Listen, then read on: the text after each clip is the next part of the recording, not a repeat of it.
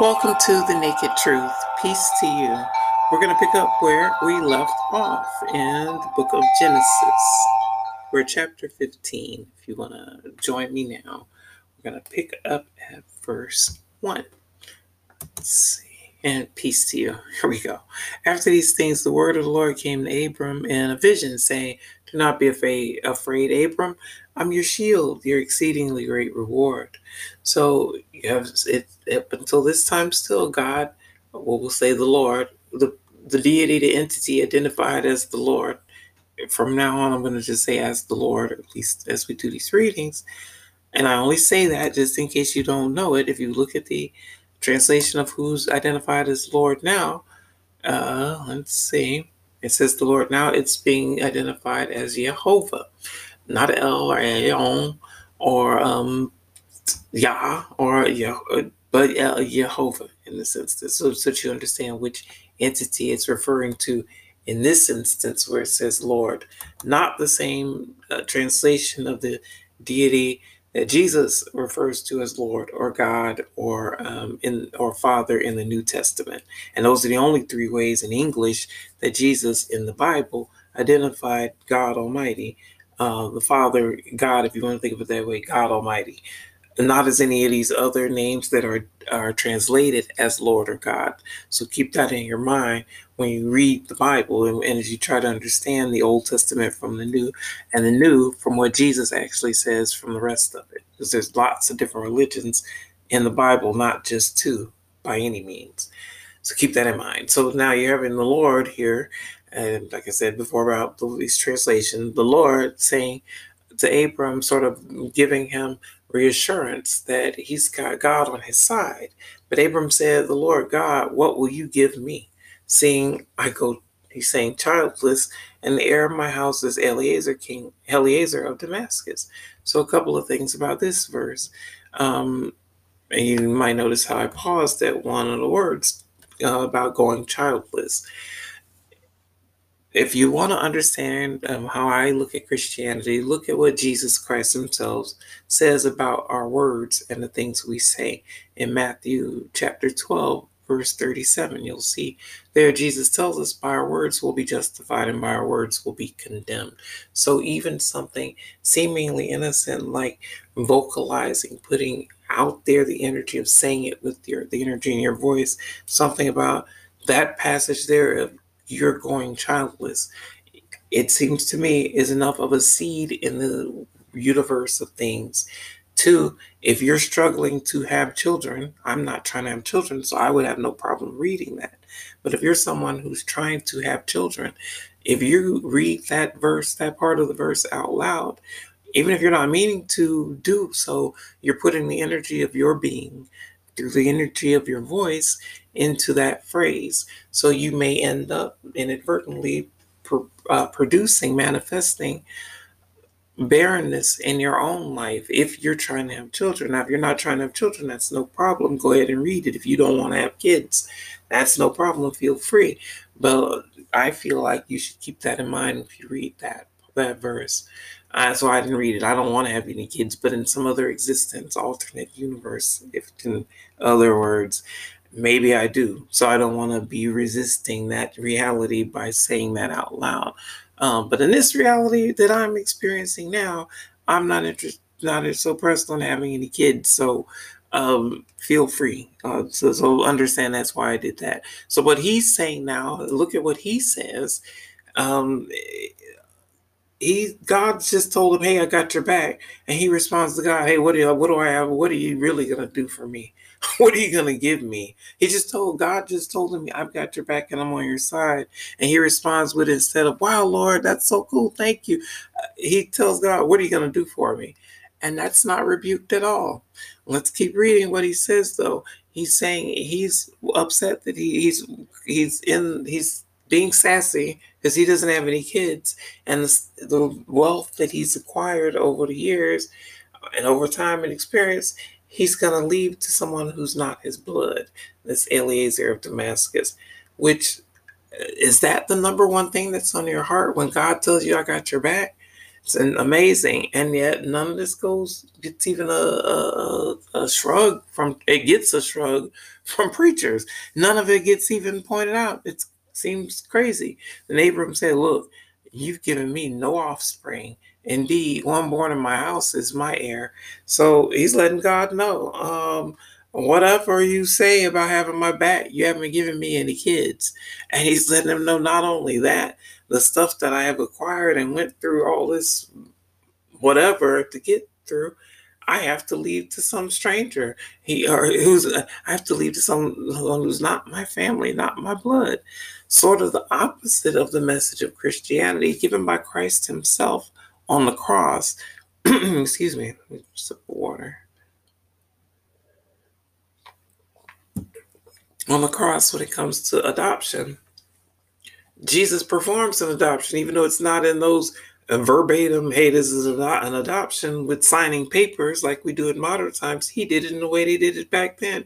He let his own mama know that her son, from that moment on, and I'm paraphrasing, but you can look it up yourself in the Gospels, woman, this is your son. And he tells the disciple, John, that's the disciple he sells it to, this is your mother.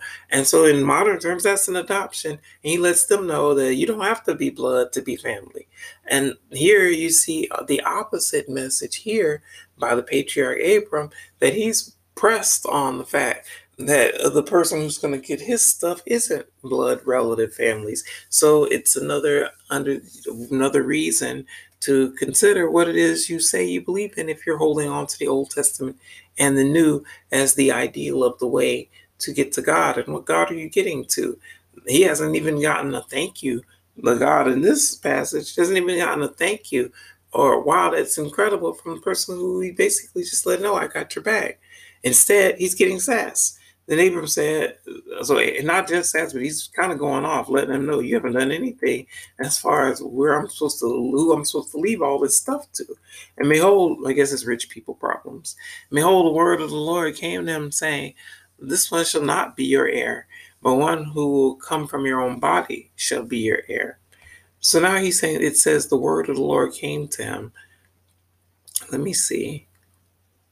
Yeah, and the word of the Lord came to him. So I'm not sure how the word of the Lord is coming to him. So it's not clear God has made an appearance to him, if it's through a dream, a vision, if he's just hearing a voice, it's not really clear how the word of the Lord is manifesting to him. Um, but the message that he's getting is that no, it's not going to be someone who's not your blood, but instead you're going to actually have uh, a child, an heir. Then he brought him outside and said, Look now toward heaven and count the stars if you're able to number them. And if he and he said to him, So shall your descendants be. So a couple of things about that. According to science, the universe is expanding. The place where stars are now is not where they uh, were before, even the Earth. uh, it's not where it was before. In fact, it's moving. According to science, it's moving at something like the Earth, the Earth, the globe is moving through space at something like 666,000 miles per hour. And we don't experience that at that the you know the force of that uh, like we're moving that fast or running that fast, going that fast on a train, because it's just like when you're going on a train, you're on the the the, the transportation, you're on the mode of transportation, so you're not experiencing the element of moving through space that quick according to science. And then that's where light years and all of that comes in. Although there's something I don't understand about light years. If the way we see them now is the way they appeared however many light years ago, they actually uh, sent out that light and it takes that long to get here for us to see it, however many light years it is. How is it able to travel that distance, however many light years it is away, every morning? Or you know wherever it whenever it appears again like say like the planets however many light years they are away that we can't get to them just like that yet or that we know of yet um how is it they still appear each time they appear? It doesn't take them 600000 years to get here or however it doesn't quite make sense to me how the light is able to travel that fast every time it appears in the sky like the moon and the stars and stuff how are they even though they're that far away and it's supposed it's it takes the light that long to get here, how it looked however many light years ago it is. How is it we see it every day? Um, unless it's the atmosphere is the answer. Maybe that covers it and that makes it visible every day. I don't know. But um, anyway, the um, he's giving him a prophecy, letting him know, no, you're gonna have uh, uh, an heir, and he's letting him know that also, not only that, plenty of other heirs through that heir uh, he's gonna have. Um, and I, I don't, don't think he means you can literally outnumber the stars that exist in the sky, but I think he's saying it figuratively that a whole lot of people are gonna come from him. Um, even though he doesn't, it doesn't look like he's, even though in his mind he's going childless. Um, and he believed in the Lord and he accounted it to him for righteousness. So the God mentioned right now, the Lord mentioned in this passage, is seems quite happy that a human believes the things that he says. It doesn't really seem like the same God, Lord temperament mentioned by the uh, throughout the Bible. In some cases, uh, it seems like a really short temper with seemingly minor things, like what Moses did to keep him out of the promised land, according to the narrative. And yet here, you haven't even gotten a thank you from the lesser per- the lesser party, the human, to the greater party, the deity, uh, for saying, "Hey, I got your back." Not only that, I'm going to prophesy that you're going to have lots and lots of descendants.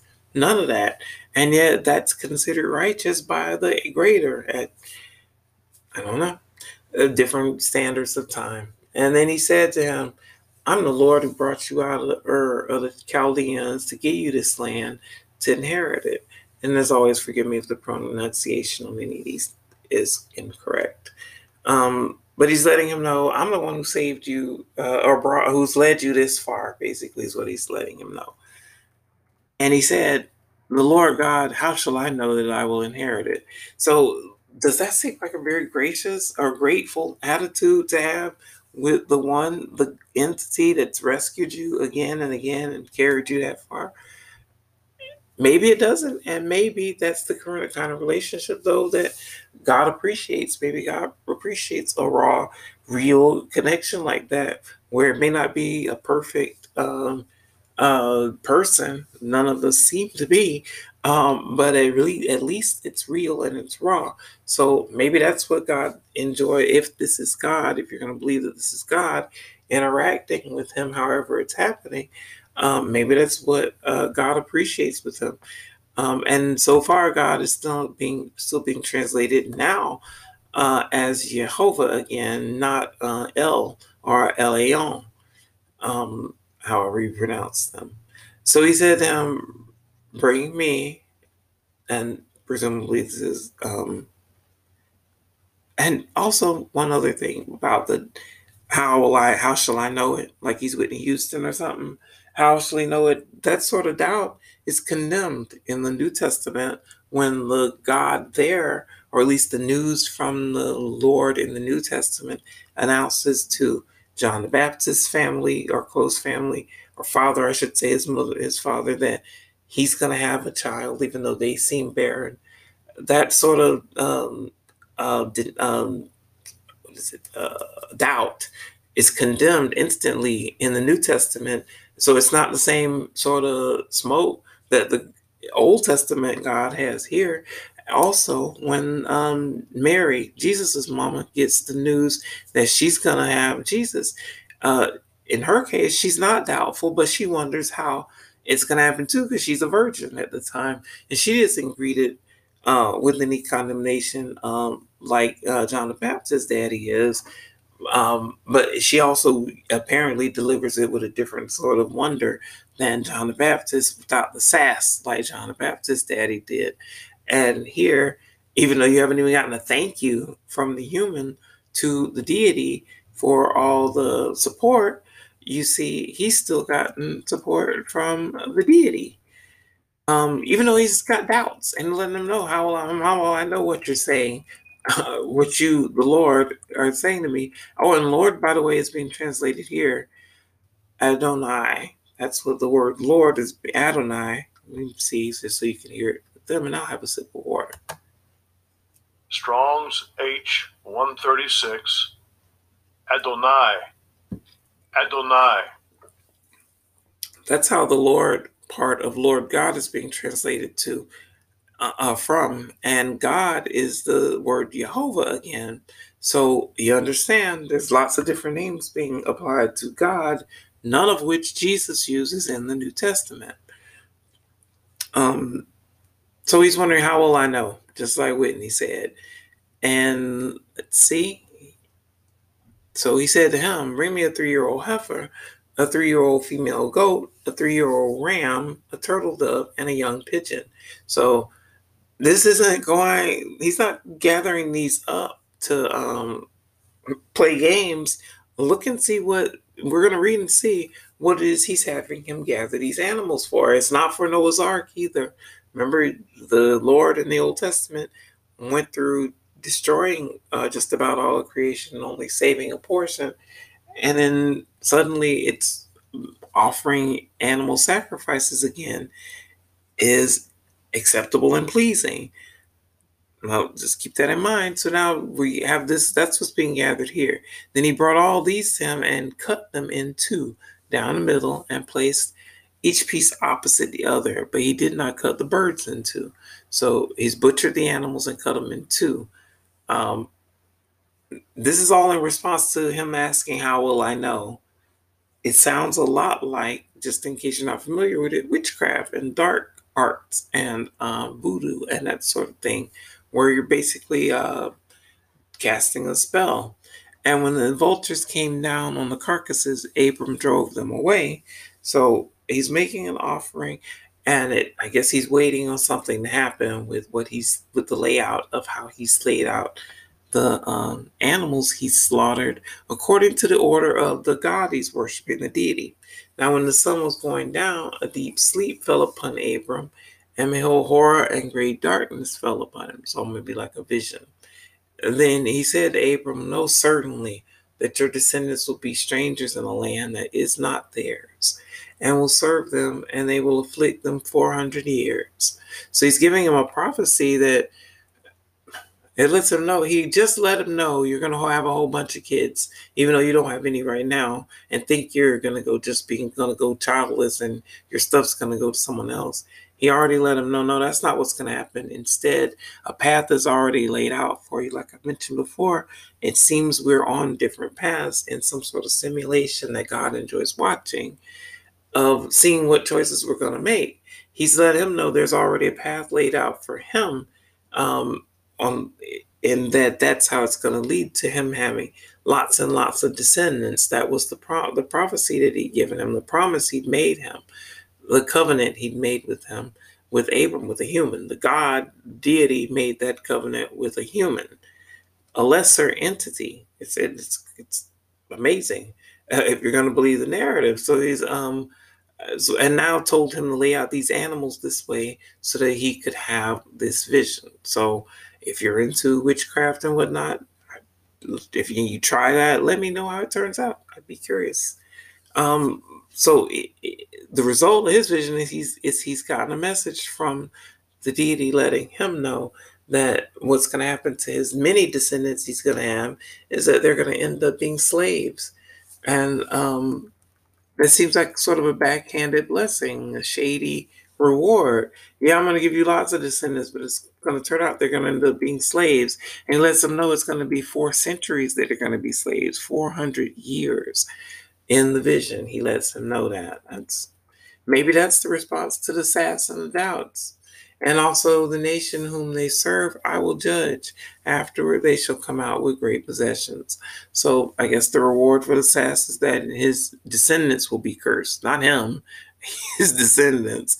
He's going to punish the, the the the the heirs, the descendants of Abram, for it seems to me his doubts and wondering how can it be true? How's it going to happen? They get to lay. He lays that on their shoulders by making them be slaves for for 400 years, and we know this came true historically. Uh, if you're going to believe the narrative of the Bible and his history in this instance, because the people were slaves in in Egypt they were they dwelt in Egypt at least according to the narrative 400 years. which is in Africa, just so you understand what part of the world we're talking about. And um, for 400 and for, for 400 years they dwelt there, and for at least some portion of that, they were slaves. Probably not when they first got there, according to the narratives, but at some point over that time, they became slaves, just like black people were forced to be slaves, but only from the get go here, not uh, uh, any freedoms as, at the beginning. Hardly as free now. Um, but in the case of the Israelites back then, the God he's uh, interacting with, letting him know he's going to judge the people who took who uh, mistreat them and treat them, take them in as slaves. And as for you, you should go to your fathers in peace. You should be buried at a good old age. So instead of repaying him for the doubts, he's making the generations after him, his kids and grandkids and descendants, pay for it. If that, if you're going to look at it that way. Otherwise, why wouldn't Abram's response be, "Hey, wait, wait, wait! Why are my kids got to be slaves?" None of that. But in the fourth generation, they shall return here, for the iniquity of the Amorites is not yet complete. So I guess he's he's reassured Abram that even though his kids and grandkids for however many generations for 400 generate 400 uh, years will be slaves. He's saying, but they'll be set free at the end, and I'll judge the people who took them as slaves. Um, and then they're going to return there to handle some other business with the people there. So he's letting them know there's already paths laid out that I've already laid out for you and your descendants for many generations. And it came to pass when the sun went down and it was dark, and be, that behold, there appeared a, sm- a smoking flat. Let me start that again. It came to pass when the sun went down and it was dark, that behold, there appeared a smoking oven and a burning torch that passed between those pieces. So let's back up just a second. Um, it says now, if you back up to the chapter uh, verse 12, now when the sun was going down, okay, so it was just going down when uh, when the whole vision appeared to him, the horror and darkness and the message. Now the sun has fully gone down um, and completely dark that suddenly there's a vision, uh, not even a vision, he's seeing it happen. It happened, it appeared there. A smoking oven is described as, and a burning torch. So it seems to me it would have to be saying a light. Some light appeared and it was smoking. So it to also been on fire. And it was moving, so it wasn't stationary, uh, passing between those pieces. So maybe it's whatever entity or spirit he's interacting with that's appeared to him after he's made that offering. On the same day, the Lord made a covenant. It's not real clear. On the same day, the Lord made a covenant with Abram, saying, "To your descendants, I, I have given this land, the, from the river of Egypt to the great river, the river Euphrates." So you can look for yourself and see on the map what area this encompasses. It's basically a land greater than what's called Israel or Palestine in modern times. Um, but it's basically the whole what we call the Holy Land, because it does extend to Africa, uh, into um, this part of Europe. I guess that is Europe, yeah, to the Middle East, basically. That's what it it includes. Only if you're going to accept that as the area given to these to the people here mentioned in this passage, then you have to also accept the other parts that come later in the Old Testament of how they lost rights to this same area of what we call the Holy Land, uh, whichever name you choose to call it by, because of different reasons. But it seems to me that in a nutshell, uh, unfaithfulness to the entities they were serving. Um, anyway, this um, he's been given this um, promise but notice also, it doesn't say forever. It just says it was David was given to them. Uh, the Kenites, the Kenizzites, the Cadmonites, says naming off the different area people who live in the areas. The Hittites, the per- Perizzites, the Rephaim, more people, the Amorites, the Canaanites, the Girgashites, and the Jebusites. So um, some again mentioned names of people who were known as giants back then. The Hittites, I think, and for sure the Rephaim were also known as, and also the Amorites known as literal giant people back then, really, really tall giant people back then. Uh, that's what they, some of those were known as. And Jebusite is the same name for the uh, ancient name for the same area that became known as Jerusalem. It was called Jebus, and the people there were called Jebusites. And then it became known as Jerusalem, the same area that's known as Jerusalem in modern times. Um, and that actually ends this reading. I appreciate you checking it out and hope you'll join me again. Uh, on Mondays and Wednesdays at random times, we do readings of the Old Testament. This is where we're at in the book of Genesis. And on Saturday nights, that's the one scheduled weekly reading that we do in the New Testament and um, focus on what it is Jesus actually has to say. Because, like I say, always say, what Jesus has to say is only a tenth or a tithe of what the Bible has to say. And if you're a Christian, isn't that what you should focus on? Why would you give anyone else the authority other than Jesus himself if you're going to say you're a Christian? So that's what we focus on those red letters on that Saturday night. Uh, join me for that at around 12:15 a.m. Um, early Sunday mornings, and you can also see past readings if you're an adult.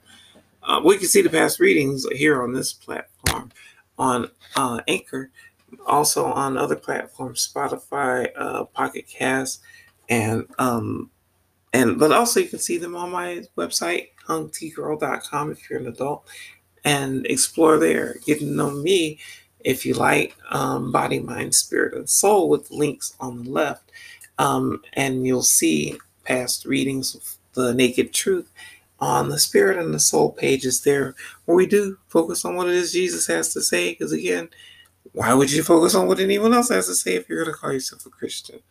Um, so, in the meantime, stay safe, love your neighbors, wear your mask, wash your hands, and be blessed. Thanks again. God bless you, and I'll see you next time. Peace to you.